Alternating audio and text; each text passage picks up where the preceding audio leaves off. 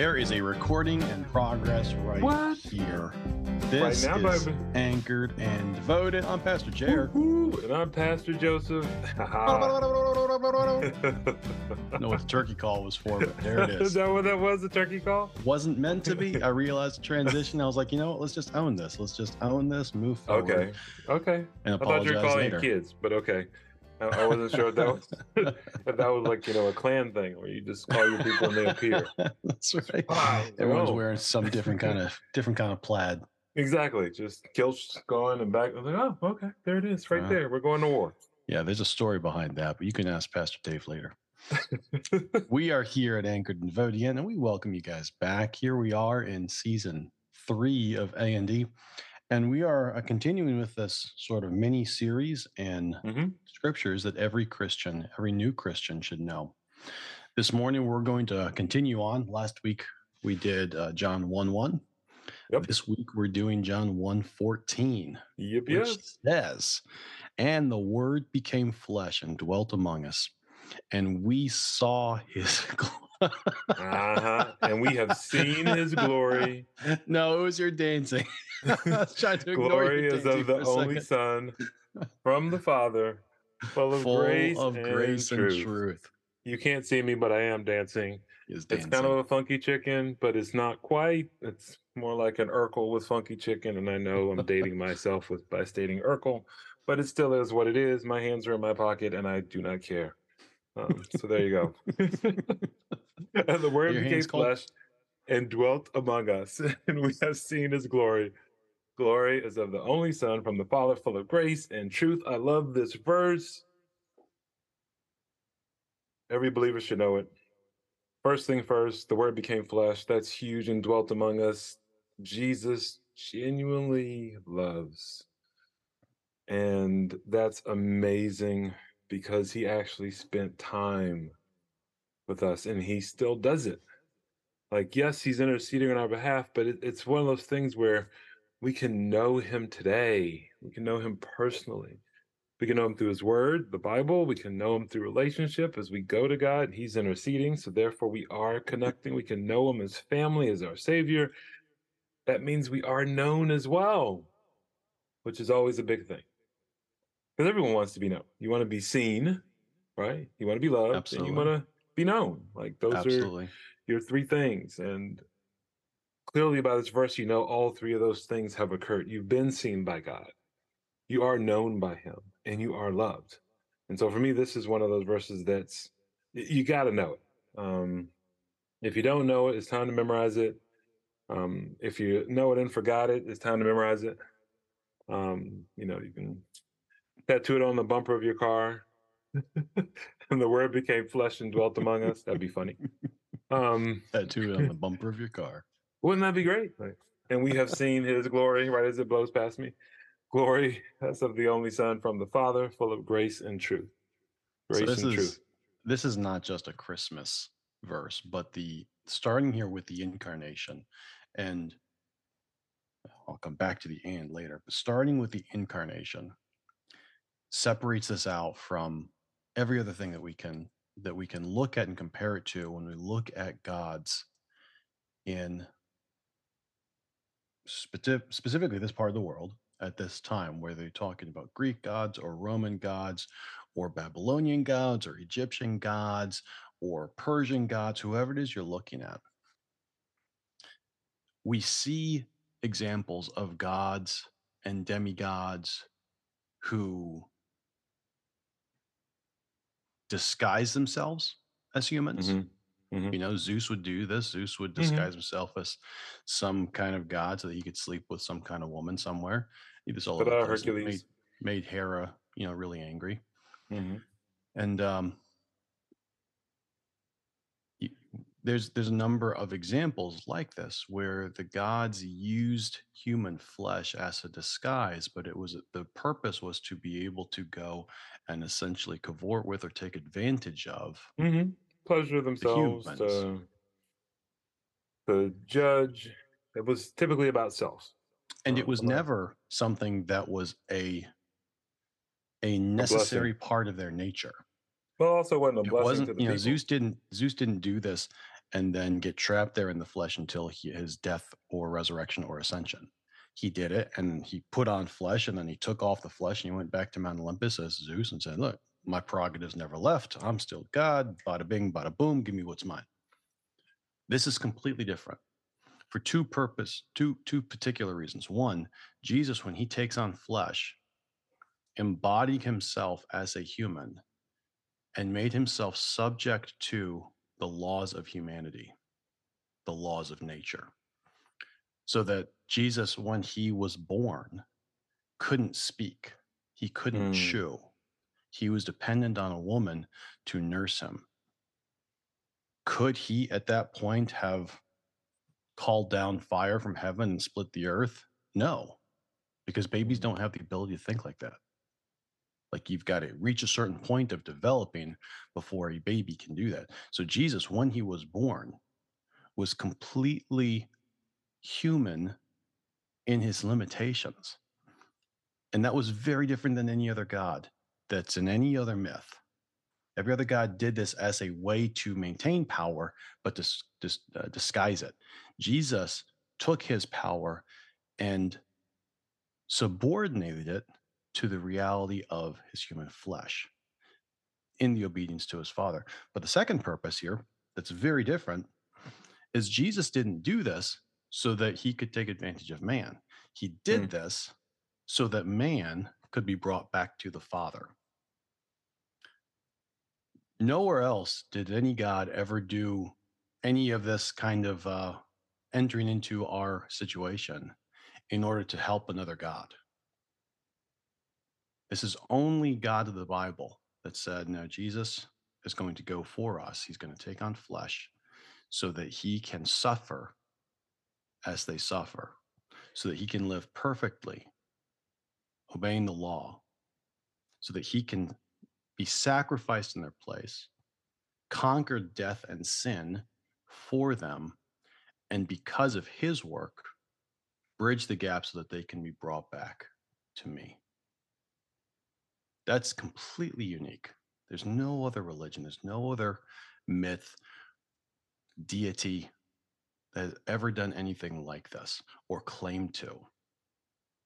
And that's why this is so significant. When we look at this, we have to see what John's saying here. When he starts by saying, in the beginning was the Word, and the Word was with God, and the Word was God. He's saying there, there is no separation. Jesus, God the Father are mm. one. In this mystery that we call the Trinity, they are one. And then we get down to fourteen. He says, but it didn't stop there. Take the, the most powerful deity you can think of, and now watch him as he steps down off of his throne, takes off the mantle and the robe of power, and steps into your birthday suit with all of its imperfections, all of its limitations. Mm. But he did this so that we could see God. Because even in his doing this, what we behold is the fullness of grace and truth. And, I, you know, I've spoken now, so I'm going to stop. But I, I'll tell you what, I always want to camp out on that description. What, grace and truth? Fullness of grace and truth. That no, couplet is is I, huge. I, I think it requires some exploring. Um, I'll start with the questions. How would you define grace and truth? Because um, I, I know my definition, but what is yours? Or even just uh, grace? Let me start with truth, because so truth is easier. Truth is okay. is what aligns with what is. So okay. there's reality. God mm-hmm. has defined what is by speaking into existence. Truth is whatever is in line with that, whether okay. it's an action or a motive or a or a speech. Truth is also the thing that says, you know, the old sesame thing, one of these things is not like the other. Truth is a thing that that's rightly separates out these two things are not the same.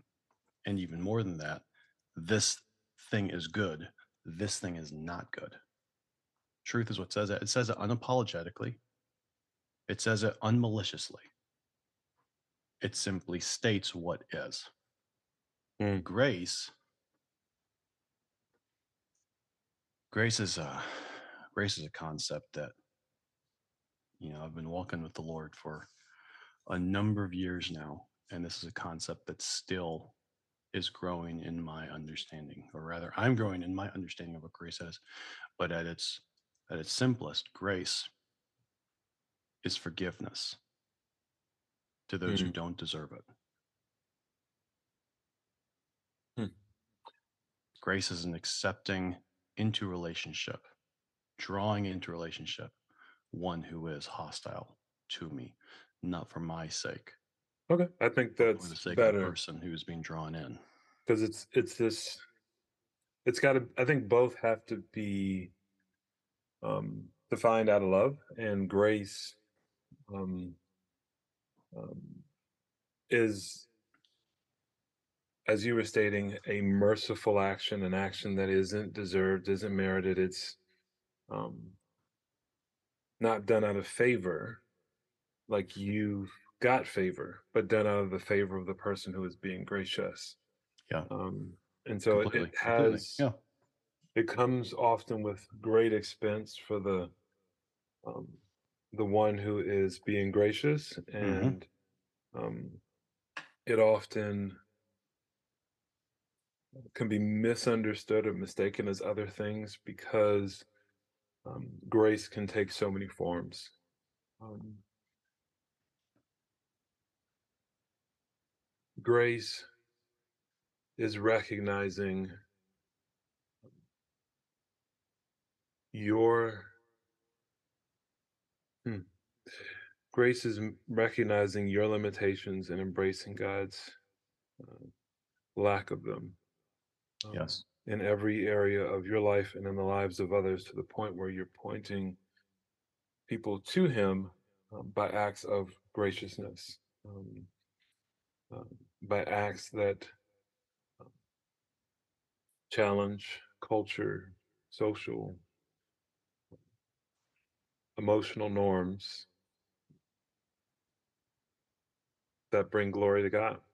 In truth, I think, you know, both of your definitions, I think, are spot on. Um, I think the reality is, is we have to live this out. And so often we miss the mark because we get centered on receiving the grace, but not being defined by it. Right. We are happy to wear the t-shirt. Could spend a whole season talking about that. Yeah, I was about to say, yeah, so we, are, we can easily... Say, go back and listen to last season, but it, it is, for the new believer, this verse is one that should challenge you, myself, the seasoned believer. Again, this is more about the relationship with God, not just when you came to faith, but what are you doing in relationship? And grace and truth should be these things that are on your persons, as well as experienced, very much like a perfume or a cologne. Um, you can't come into a room without someone pausing because of how grace and truth come with you, because you've been exposed to it through Christ, the cross, and the Spirit of God guiding you.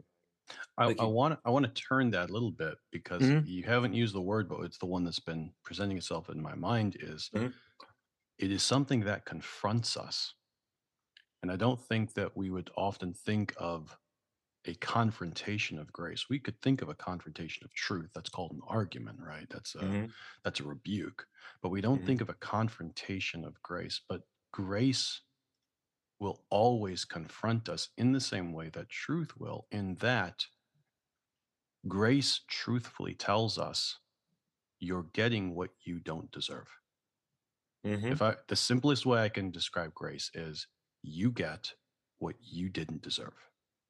Correct. And that's both in the positive and the negative. You didn't deserve this gift, yet I gave it to you. You did deserve punishment, but I did not give it to you. You got what you didn't deserve, what you didn't earn. And that that has to confront us, because we all have this idea of what it is that we that we deserve. Mm. And the idea that we hold for what we deserve is often way elevated over the reality of the situation. The reality of who we are, the reality of what we've done, the reality of how good we are, what we think of ourselves, our identity, our estimation. Grace comes and confronts that, sometimes very gently, sometimes mm-hmm. like a bull, and says, no, nah, uh-uh. no, you're getting what you didn't deserve. The best you think you deserve is so far above what you actually deserve. And what you think you deserve to be treated in, in light of how you're being mistreated is so much better than you actually deserve. Mm. You deserve to be treated so much worse than you are right now. That kind of confrontation is one that that leads to, as you say, the walking out. If I'm not being confronted by grace, then I'm not going to walk in humility, and I'm not going to walk in grace towards others. I'm not going to be a, a copy, if you will, a facsimile of mm-hmm. this grace that Jesus came, and we saw him, the fullness of grace mm-hmm. and truth. He in himself confronted us with this fullness of the truth of what is, of who God is, of what God has said, and that we are not getting what we deserve. And, and the verse cries out for um, a recognition of humbleness. Like, here yeah, I see. Yeah, it does. Um, what humility looks like. And this cry, this call, is also one that is placed upon us, as you stated, as we engage with the graciousness, the truth um, that is identified with Christ. This is um, um, this should cause our thinking to change. This should cause um, our actions to be different, and this should impact our schedule. Um, this should um, impact those around us, so that yes, you might be the first person to come to Christ in your family, but the culture begins to change because you're in it. Whether people are coming to Christ or not, they're feeling the difference because you now have embraced your new nature in Christ. And part of that is a lifestyle of humility, a lifestyle filled with a focus on God to the point where it looks minimalistic mm-hmm. because you are seeking to serve him first. It doesn't mean that you don't have nice things, but it more importantly means that those things aren't defining you. The thing that is defining you, the main thing, is your relationship with the grace you've been extended, because it's only through that that you have faith. It's only through grace. It's not, again, work that you've done in the self. So I have to share. Sometimes it's through service. Sometimes it's through song. Sometimes it's with the seasoning of grace as I confront. Yes. But I, I have to um, understand my self-worth is now found in the work of the cross. And so I don't determine my value. God does. And out of that, he has found value in all the people he's placed on my path. From the doorman to the homeless person, to my coworkers, to my cousins, all those individuals that God has placed around me, I should not ignore them. Including the jag that just cut you off in traffic. Correct. All of them. Correct. Yep. That, dear brother and sister, is why this verse is a verse that every Christian should know. Uh, I'm, I'm sure when we started, like me, you were not thinking, oh, you know, this verse has so much tied up in it and, and implicating how it is that I should walk. So I hope that you've been blessed and challenged, as I have been, looking at this, to go back and dig into it again, to mine it for even more than you saw before. Because this, as as we've been talking, if you haven't been confronted with, I've been called to something even more than I realized, then I, I challenge you to hit rewind and go listen again. It's yeah, all we didn't there. get into, yeah, we didn't even get into glory or the only son, but we do nope. love you.